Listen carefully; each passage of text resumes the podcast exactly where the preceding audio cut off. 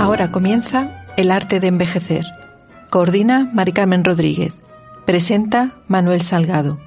Hoy comparte su arte de envejecer Ana Fernández Gordillo y Victoria Montero Gordillo.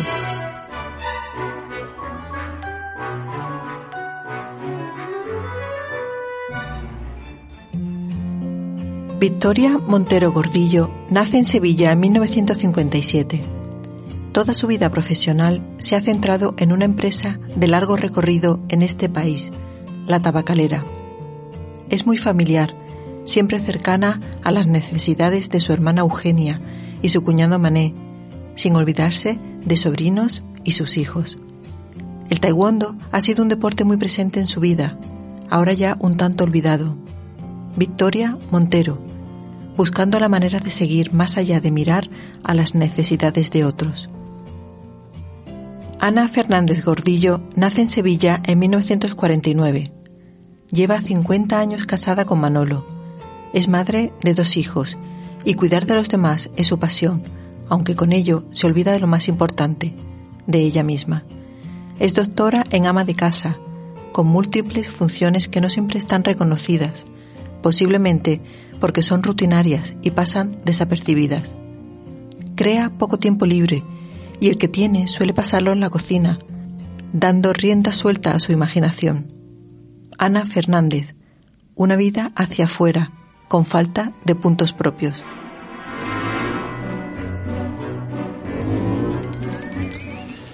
Bienvenidos aprendices de vida a un nuevo programa del arte de envejecer en Radius, la radio de la Universidad de Sevilla, nuestra cuarta temporada con todos vosotros. Esta vez pediros disculpas porque entramos un poquito tarde en el mes de octubre, pero aquí estamos ya con este programa y también podéis encontrar evidentemente en, internet, en Spotify por ejemplo y en nuestra página de, la Universidad de Sevilla, pues el próximo programa de la psicología de cerca. Y estamos hoy en el arte de envejecer con dos invitadas que eh, ya pasaron por aquí la temporada anterior y como hicieron una entrevista bastante regulera, pues hemos decidido volver a dar una oportunidad a ver si en esta ocasión pueden aprobar el examen y, superar la, la, prueba. Como bien ha dicho Mari Carmen al principio, estamos con eh, Victoria Montero y con Ana Fernández. Bienvenida a los dos. Ana, Victoria. Hola, buenos días, don Manuel. Eso de don Manuel tiene, tiene bastante cosita. Eh, estáis muy compenetradas las dos, ¿no? La habéis hecho casi a la limón. Nos llevamos bien. Nos llevamos bien, ¿no? Bueno, la verdad es que este formato es nuevo, eh, nuevo en el sentido de que eh, por primera vez en el arte de envejecer hemos traído a dos invitadas y además durante la entrevista eh, Mari Carmen, que sabéis que es la persona que coordina el programa, la que lee al principio la entradilla de los invitados, las invitadas en este caso, pues también, eh, si se anima, como dice ella, va a tener la oportunidad de hacer alguna pregunta a las invitadas aquí, aquí presentes. Bueno, vamos a hacer un recorrido con ellas. Ellas, pues, nace, nacen en una época diferente a la de ahora, evidentemente, con otras condiciones de vida, otras circunstancias, y queremos hacer un recorrido con ellas para comparar esa parte del siglo XX con esta realidad actual. Y yo quiero empezar, eh, Ana, Victoria, quiero empezar, por ejemplo, con lo que son los suministros, es decir, hablo de agua, hablo de luz, hablo de gas. Si nos retrotraemos a vuestra infancia, por ejemplo, el tema de la luz y del agua, eh, ¿cómo, ¿cómo existían? Quiero decir, ¿había agua en las casas? ¿La luz os iluminabais como ahora igualmente? ¿Cómo era? Me da igual que empiece Ana o que empiece Victoria. Pues en mi caso, había agua, pero había que subirla desde el patio con una carrucha para llenar la bañera y eso, porque no había tubería ni esas cosas en, el agua, en el grifo. Yo en mi casa era así, había unas carruchas puestas y las vecinas, porque yo vivía en una casa de vecinos, en la ciudad Jardín y teníamos que subir el agua con carrucha porque no había agua en los, en los sitios. ¿Pero era agua que se compartía entre todos los vecinos o eh, depositada en un pozo o algo así o cómo era? Un grifo que había abajo en el patio y lo cogían, nos poníamos en fila y cada uno cuando le, tocaba llenaba el cubo de agua y lo iba subiendo por la carrucha. ¿Y, ¿Y se pagaba por ese agua? No, no, no, no, no. no.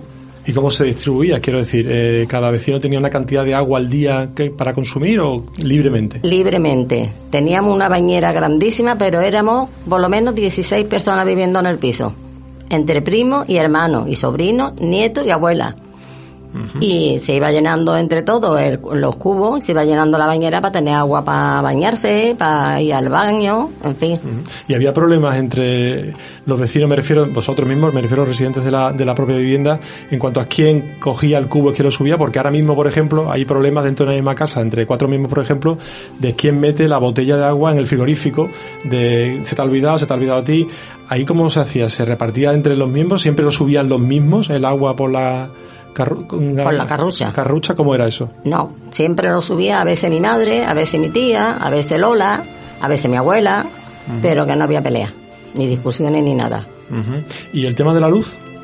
El tema de la luz, yo eh, cuando era chica, un quinqué tenía mi madre. Hasta ya después con el tiempo, cuando yo ya fui mayorcita, ya metió mi madre la luz, pero yo cuando era pequeña, un quinqué de petróleo un de petróleo para toda la noche, es decir, eh, consumíais todo todo el tiempo ese tipo de producto o llegado un momento de la noche lo apagabais para claro, Claro que lo apagábamos, no podíamos dormir con eso, eso también echaba un tufito que también mareaba a las personas. Lo teníamos para cenar y esas cosas, para bañarnos y cuando ya llegaba la hora de dormir se apagaba. Ajá. Victoria, en tu caso, el tema del agua y de la luz.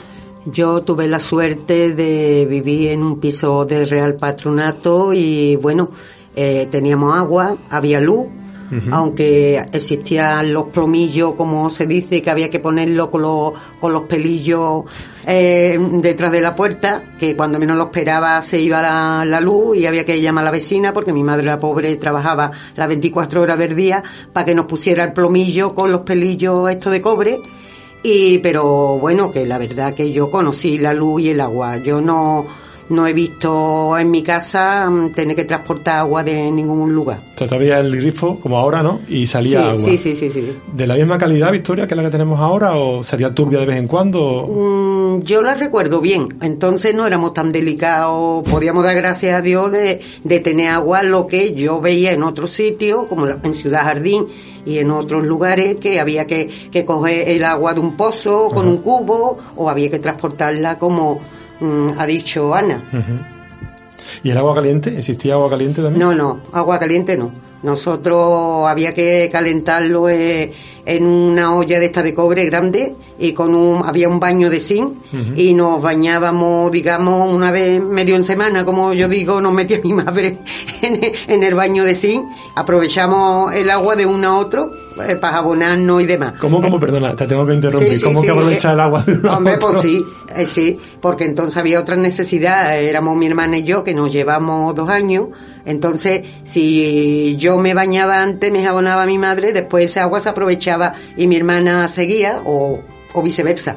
Y se aprovechaba ese agua porque había que estar calentando con, con olla. Entonces sí recuerdo yo que teníamos carbón. Entonces recuerdo yo que teníamos allí mm, algo con el, el aventado, como decíamos, mm, para, para avivar, digamos, fuego, porque el butano fue más tarde. Es lo que yo recuerdo de mi infancia sin ya más pequeña. Entonces, claro, había que calentar esa olla para echarla también en la palangana o en el baño, era de plástico, el de zinc era mucho más grande y la verdad que, que bueno, se pasaba frío porque estaba la copa también de carbón en invierno para poderte calentar que le ponía, como yo digo, la fiambrera esa metálica y las camisetitas de invierno y todo nos la ponían del frío que pasábamos, que no había los medios que hay actualmente. Y eso que estáis contando las dos, eh, ahora que se habla mucho del invierno frío que tenemos por delante, complicado, que las restricciones de gas provenientes de Rusia y demás, y que la Unión Europea está pidiéndole a los ciudadanos que se hagan un poquito más mirados por el consumo de, de luz, sobre todo, y de gas. Tú, Ana, por ejemplo, ¿tú crees que podríamos llegar a ese punto de hace 60, 70 años? Pudiera ser. Como se está poniendo la cosa, pudiera ser. ¿Y os, preocupa? A mí no, porque ya lo he pasado y aquí estoy. Estoy viva, no nos hemos muerto. O sea, ¿se puede sobrevivir con esa...? Yo creo que sí. Vamos, de hecho nosotros hemos sobrevivido. ¿Y tú, Victoria, qué piensas? Yo totalmente de acuerdo porque yo he conocido esa etapa. Hombre, mm, cuesta trabajo de lo bueno acostumbrarte a lo malo, pero que se puede vivir, se puede vivir. Es verdad que también Sevilla o digamos Andalucía tienen unas temperaturas más llevaderas a lo mejor que otros países con más frío, pero verdaderamente con carbón, como te estoy diciendo, nos calentábamos nosotras la copa y bueno, ahí te abrigaba y eso es lo que había. Pero os voy a tocar un poquito la fibra porque habláis de que se puede sobrevivir, yo estoy de acuerdo con vosotras, pero si no hubiera gas, bueno, te puedes abrigar un poco más, si no hubiera agua, pues, eh, o si hubiera menos cantidad de agua, podríamos un poco distribuirlo de otra manera, pero la luz, os quedáis, os quedáis sin tele.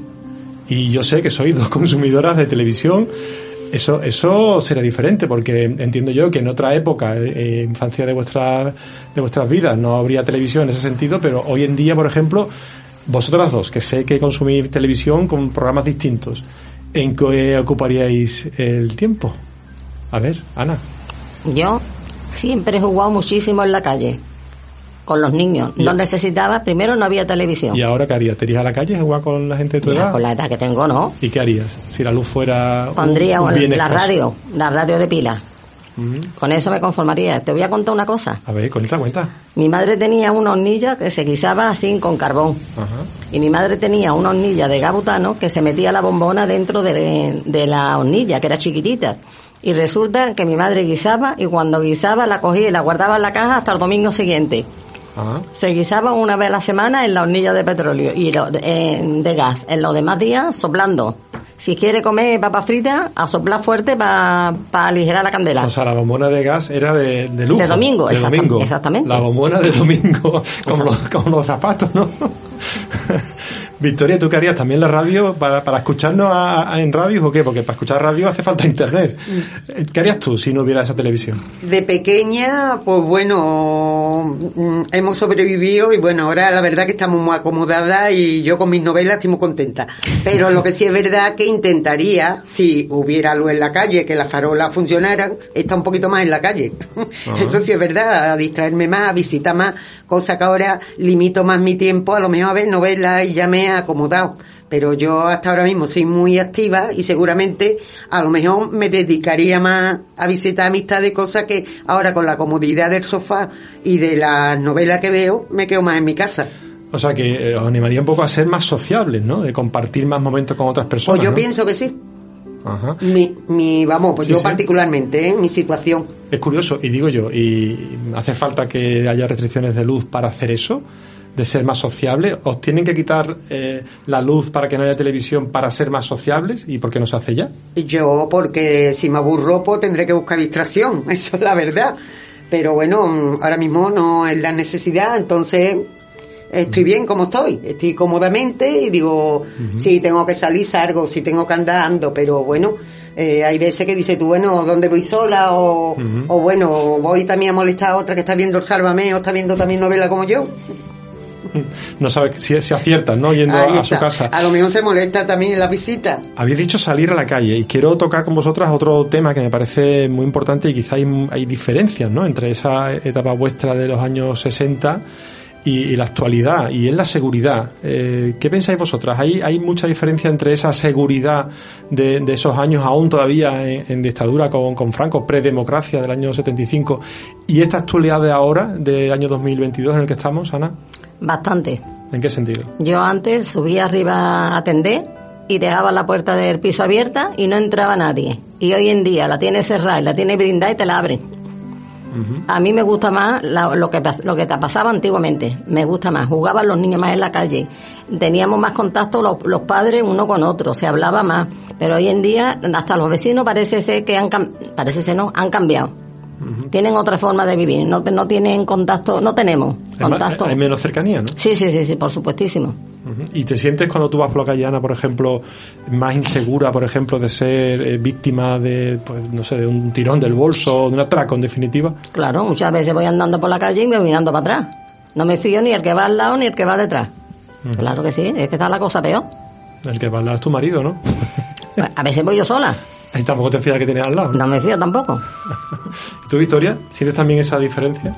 Hombre, yo veo que antes había más seguridad. Los policías, como se decía, lo de los tricornios, mm, que le pregunten a los gitanos, pero también nos echábamos a temblar cuando los veíamos. Y había más seguridad en la calle. Y se estaba más en la calle.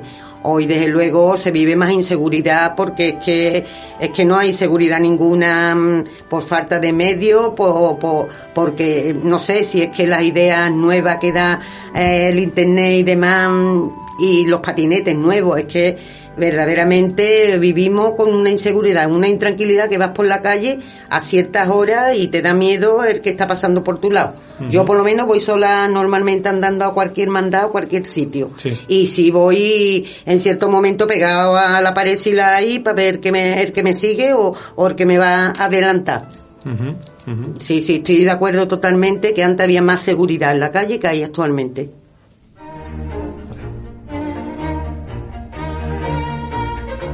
Érase una vez el Chandal, el nuevo programa de divulgación científica, aplicado al deporte y a la actividad física.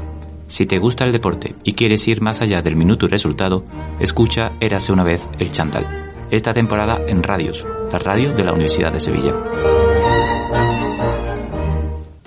Yo en ese sentido que estáis contando ambas, porque observo que coincidís en, vuestra, en vuestras versiones, eh, quiero, hacer, quiero hacer un poco de abogado del diablo y hay gente más joven que puede pensar, bueno, pero estáis hablando de una época de dictadura donde estaban muy restringidas las libertades.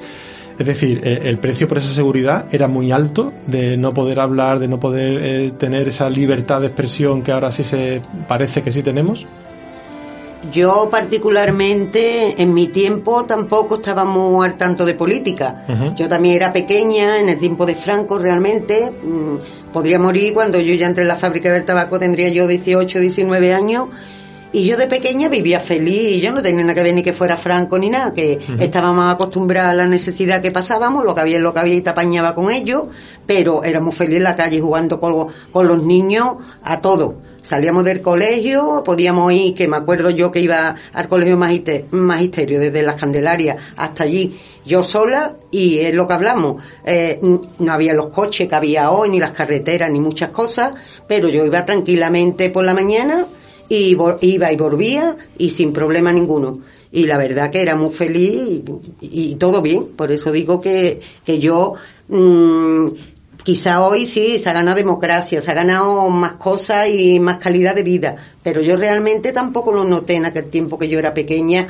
Simplemente eso, podíamos disfrutar de la libertad de la calle, de la seguridad que te podía producir estar en la calle jugando con los demás niños, relacionándote, cosa que hoy eh, hay mucha democracia, mucho todo, pero verdaderamente ni nos conocemos con el vecino de al lado, cada uno metido en su casa, o por el televisor, porque está trabajando antes eh, las parejas trabajaban los dos y lo que menos contacto tenemos socialmente es con mm. la vecindad, cosa que antes éramos como una familia, por lo menos allí en las Candelarias nosotros éramos una familia, toda la mm. vecindad, y mm. hoy no conoces tú ni al vecino de al lado después de, estar viviendo 30 años en el mismo bloque. ¿Y tú qué, tú qué opinas, Ana, respecto a eso que decía Victoria, de esa comparativa? Dice, y a mí no me afectó mucho esa falta de democracia en aquel entonces. Yo a ese hombre no lo conocí personalmente, pero a mí, como mi abuela decía que había sido muy malo, ella sabría el porqué que había visto, pero a mí ese hombre ni me dio ni me quitó. Yo era muy feliz, aparte de lo que hiciera él, yo era muy feliz. Me conformaba con lo que mi madre nos podía dar.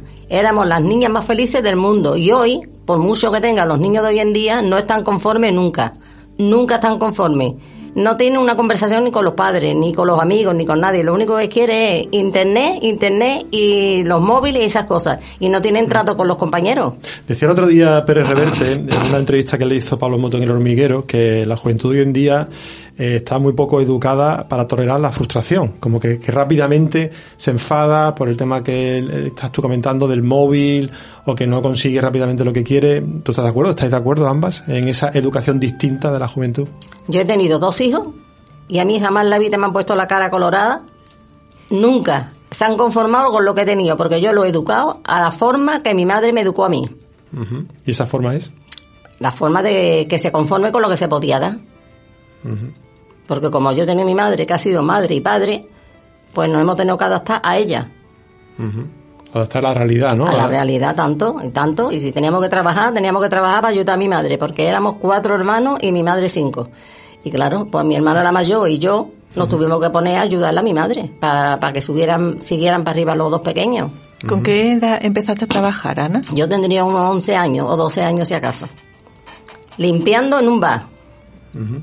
¿Eso significa que ahora mismo hay más incomprensión por parte de la gente joven, eh, Victoria? De, de no me quiero ir a trabajar, quiero que mis padres me lo paguen todo y si no me pagan un viaje o un móvil última generación ya me enfado con ellos? Yo pienso que sí, que lo tenemos muy mal acostumbrado. Por lo menos los que normalmente somos así un poquito más pudientes, que no les faltan ni gloria bendita, nunca están contentos totalmente con lo que tienen y sin embargo nosotros sería que no teníamos otras aspiraciones, nada más que jugar en la calle, venir, hacer los deberes y eh, seguir jugando mm, sin tener más nada, porque yo me acuerdo que el televisor era en blanco y negro, nosotros no lo tuvimos hasta que cerca de los 12 años y, y, eso, nada más había la primera y después la segunda cadena, y en blanco y negro.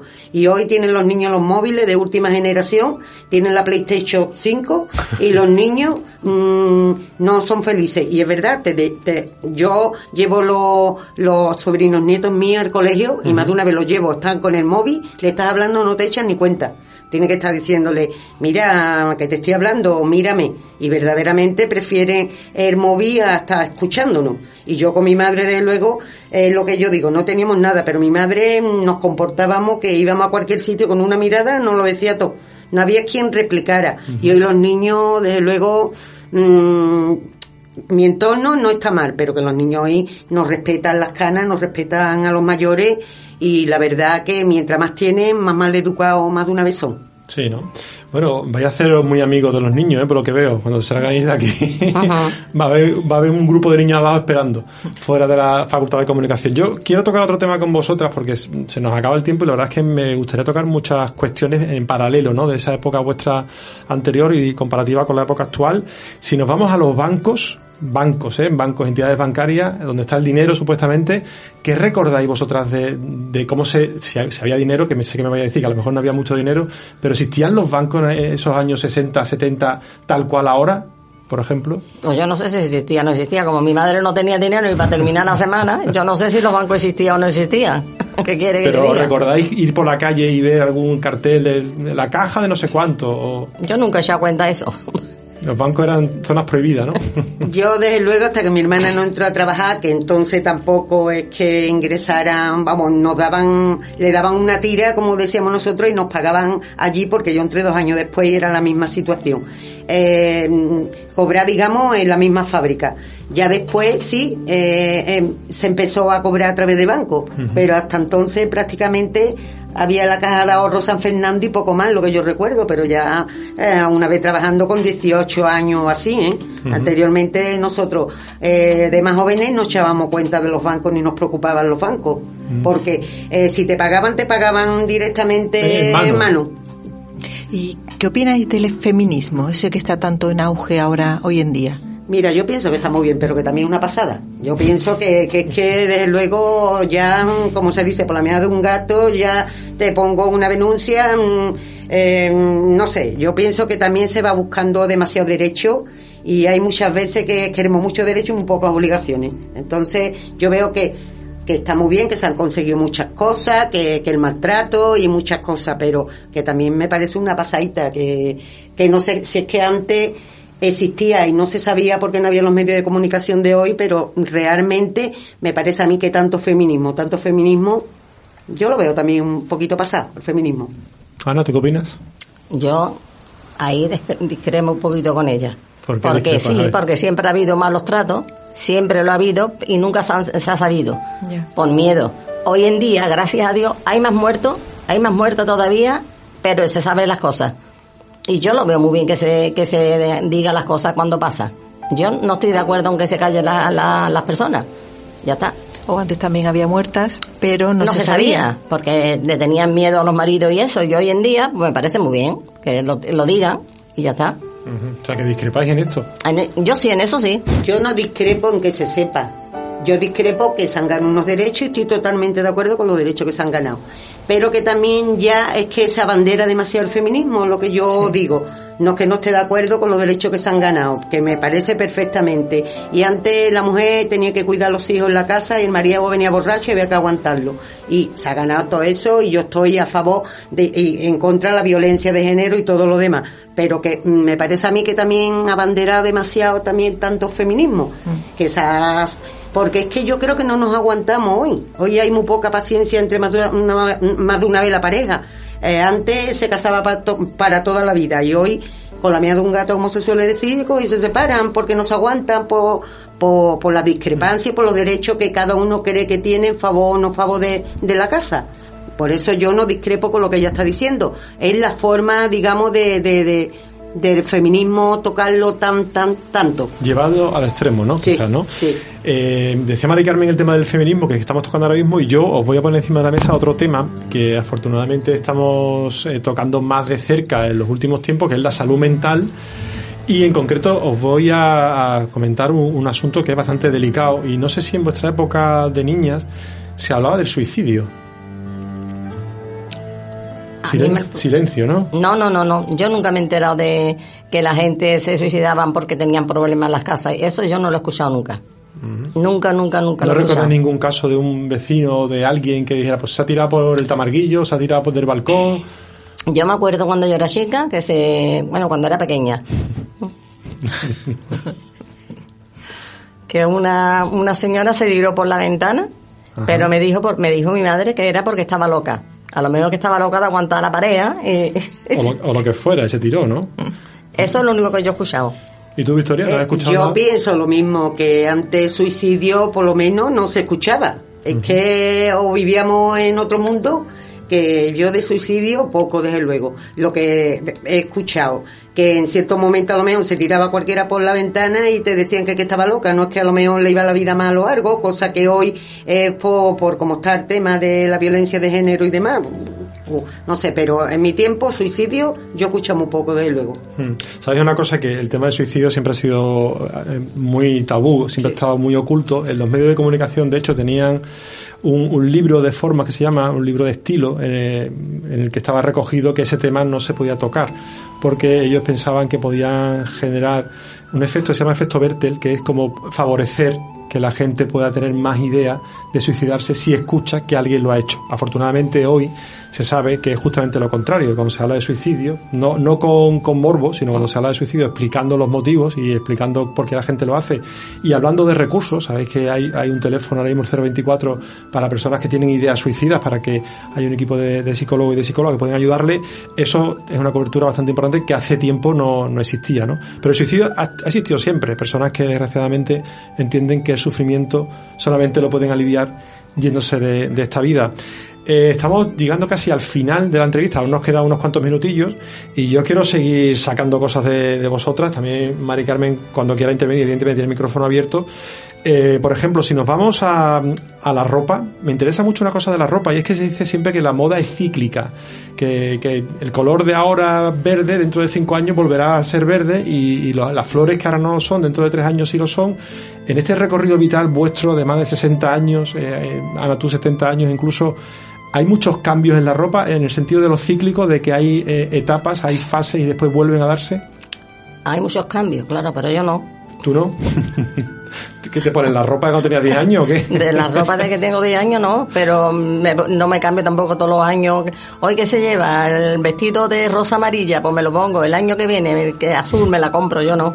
Si No. tengo amarilla y me va bien, me la sigo poniendo. O sea, tú a la moda le echas poco caso, ¿no? N- Ninguno. Vaya, Zara contigo no vive. No, no, no, no, que va.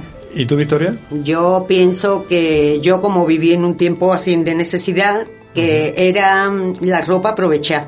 Era de, de mi prima, pasaba a nosotros, mi hermana mayor pasaba a mí. Y con eso nos conformábamos con lo que teníamos. Entonces ni se... eh, La, la palabra moda mm, se ignoraba. No como hoy. Hombre, yo cuando ya económicamente empezamos a mejorar mi casa, si nos empezamos a preocupar un poquito más, me cogió también una idea ya de presumir y sí estaba un poquito más a la moda porque económicamente podía, pero cuando más pequeña y no estábamos trabajando ni mi hermana ni yo, nos conformábamos con lo que eh, nos daban, que era heredado un- del hermano mayor hasta el hermano más pequeño. El traje de comunión, al, al hacer nosotros la comunión, también era de mis primas. Y así creo yo que la familia en aquel tiempo vivíamos. Entonces, la moda, decir moda, nosotros no Como- sabíamos como que qué no, era ¿no? la palabra moda. Has tocado una, una cosa, eh, la comunión. Comunión, iglesia, religión. Eh, ¿Os apoyabais mucho en la religión vosotras? Es decir, de ir a la iglesia, de hablar con un cura. Era, era un tema, porque ahora, no sé si sabéis, pero la estadística habla de que el número de personas que practican eh, el catolicismo ha descendido en los últimos años. En vuestra época más niña, eh, ¿la religión tenía un poder importante en cuanto a lo que el cura decía, ir a misa los domingos o el tema de las confesiones y demás? Ana. Pues mira, yo te voy a decir a ti la verdad. Yo me casé y no me confesé. Porque yo dije... Lo acabas de confesar. Lo acabo de confesar. Porque yo dije que yo no había hecho daño a nadie ni nada, que yo no tenía por qué contarle al cura nada. ¿A quién le contaba al cura sus cosas de él? Que después me enteraba muchas cosas de los curas. A nadie. No, pues nada. Yo no me... Y yo para la primera comunión, la verdad está dicha... me puso mi madre un día un vestido blanco, me fui a la iglesia... Abrí la boca y me dieron la hostia. Y cuando llegué a mi casa digo, eso es la primera comunión. te dieron... no me dieron ni desayuno. Pero a ver, a ver, te dieron esa frase sacada de contexto, Ana, es muy, muy rara. Abriste la boca y te dieron la hostia. es muy extraño la. Cuando llegué me creí que mi madre me tenía preparado un buen desayuno. y no, ¿no? Una torta fue lo que me dio. ¿Tú cómo has ido con burgas así? Una torta. O sea, después de la hostia, la torta. Sí. ¿Y tú, Victoria? A ver, vamos a recomponernos, Victoria. Eh, vamos a ver, yo en mi tiempo, de luego, mm, la asignatura prioritaria era religión. Por lo menos hasta los 14 años, que era la. Vamos, mm, yo mm, estudié hasta los 14 años en el colegio magisterio, que es el que más o menos yo estudiaba. Yo salí con el graduado escolar allí había la, asignatura de religión que había que llevarla a cabo. Entonces sí me acuerdo yo que iba de vez en cuando a la iglesia, que nos obligaban a ir con un velo, ¿eh? A las chiquillas y todo, con un velo. Y bueno, como era el tiempo franquista, había que ir a la iglesia. Yo iba de vez en cuando, nos juntábamos así con los chiquillos. Cuando ya fue un poquito mayor, vamos, hice la comunión como la hizo mi hermana y yo lo hice con mi vestidito, mi madre la pobre dentro de su situación nos dio un desayuno a todos los vecinos, nos juntó allí y después nos llevaba casa por casa con la limosnera, a ver lo que caía, con la ayudita que, que te podían dar. Y yo la verdad que, que sí, que se celebró dentro de lo que ella pudo, con el vestido que mi tía tenía de su hija mayor, se lo puso mi hermana, después yo y después no sé quién lo heredaría pero la verdad que, que sí, que era importante en aquel tiempo la religión, que ya después ya un poquito más mayor ya pasaba un poquito más de religión, pero sí se iba a la iglesia de vez en cuando, por lo menos los chiquillos que en la iglesia de las Candelarias estaba cerca de mi casa íbamos a menudo, la mm. verdad que sí. Qué, curioso, eh, dos personas que, que, se conocen, dos personas con una edad parecida, con ocho años de diferencia, lo que influye en las circunstancias, ¿no? Lo que influye el entorno porque teníais entornos distintos eh, en cuanto a, cuestiones favorecedoras, ¿no? De más recursos, en el caso tuyo, Victoria, quizás por, tu madre, y Ana menos y demás. Y quiero resaltarlo, ¿no? Porque muchas veces se pone énfasis en, la voluntad de las personas, en la actitud de las personas para ir mejorando en sus vidas, pero no debe olvidarse también la importancia del entorno, de, de ese entorno que te puede ayudar a, por ejemplo, estudiar o a, por ejemplo, encontrar un trabajo, a ir evolucionando en tu vida, ¿no? Es verdad que hay personas con un entorno poco favorecedor y aún así son capaces de, de, crecer, ¿no? Bastante, pero siempre ese, ese entorno, como digo, es, es, importante. Y quiero acabar con vosotras, no mirando para atrás, quiero mirar para adelante. Eh, Ana, brevemente, en un minuto o menos, eh, ¿qué esperas tú del futuro? Pues lo que, lo que venga me lo encuentro. Lo que venga te lo encuentras. No, no, espero nada. Lo que venga me lo encuentro y ya está. Salud para mi marido, para mis hijos y para mí. Ajá, en ese orden.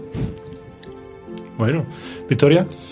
Yo pienso también que, bueno, ya estoy jubilada y en cierto momento que Dios me dé salud para poder ayudar, sigo pudiendo, no sé, acompañar a los niños, llevarle al colegio para lo que le pueda hacer falta a mi sobrino y a mi hermana, que también no está bien y que Dios nos dé salud, pero bueno, a mí me gusta salir y entrar también, yo soy activa, yo la verdad que también me busco para entretenerme en mis cosas, entonces espero que Dios me dé salud de movilidad y demás, aparte de cuidar a mi familia, pues yo seguir moviéndome, entrar y salir a mi forma y a mi manera, vamos, llevando una vida un poquito más movida. Y yo voy a, voy a añadiros eh, que la luz se siga conservando para que así podáis ver la tele y podáis ir viendo los programas que os gustan. Hemos acabado aquí. Eh, muchísimas gracias por venir de nuevo. Yo creo que esta vez sí que habéis aprobado. No sé, yo. Sí, yo creo que sí que habéis aprobado, ¿no? ¿Habéis sentido eh, mejor que la otra vez? ¿Peor para repetir? Yo contando las cosas, mi vivencia. Yo no he dicho ninguna mentira. Perfecto. De todas maneras, aquí si se dicen mentiras, hay un detector de mentiras. En radio tenemos esa capacidad tecnológica. Yo me he encontrado muy cómoda, igual que la otra vez que estuve aquí grabando. Sois como una familia y la verdad que, que bien. No sé si antes fue mejor ahora, pero yo me encontré igual de cómoda la primera que esta segunda vez. Bueno, pues muchas gracias a las dos, a Ana, a Victoria, a Victoria y a Ana, por estar aquí en el Arte de Envejecer, en radio, la Radio Universidad de Sevilla. Y ya sabéis que el arte de envejecer es seguir soñando, no dejes de soñar.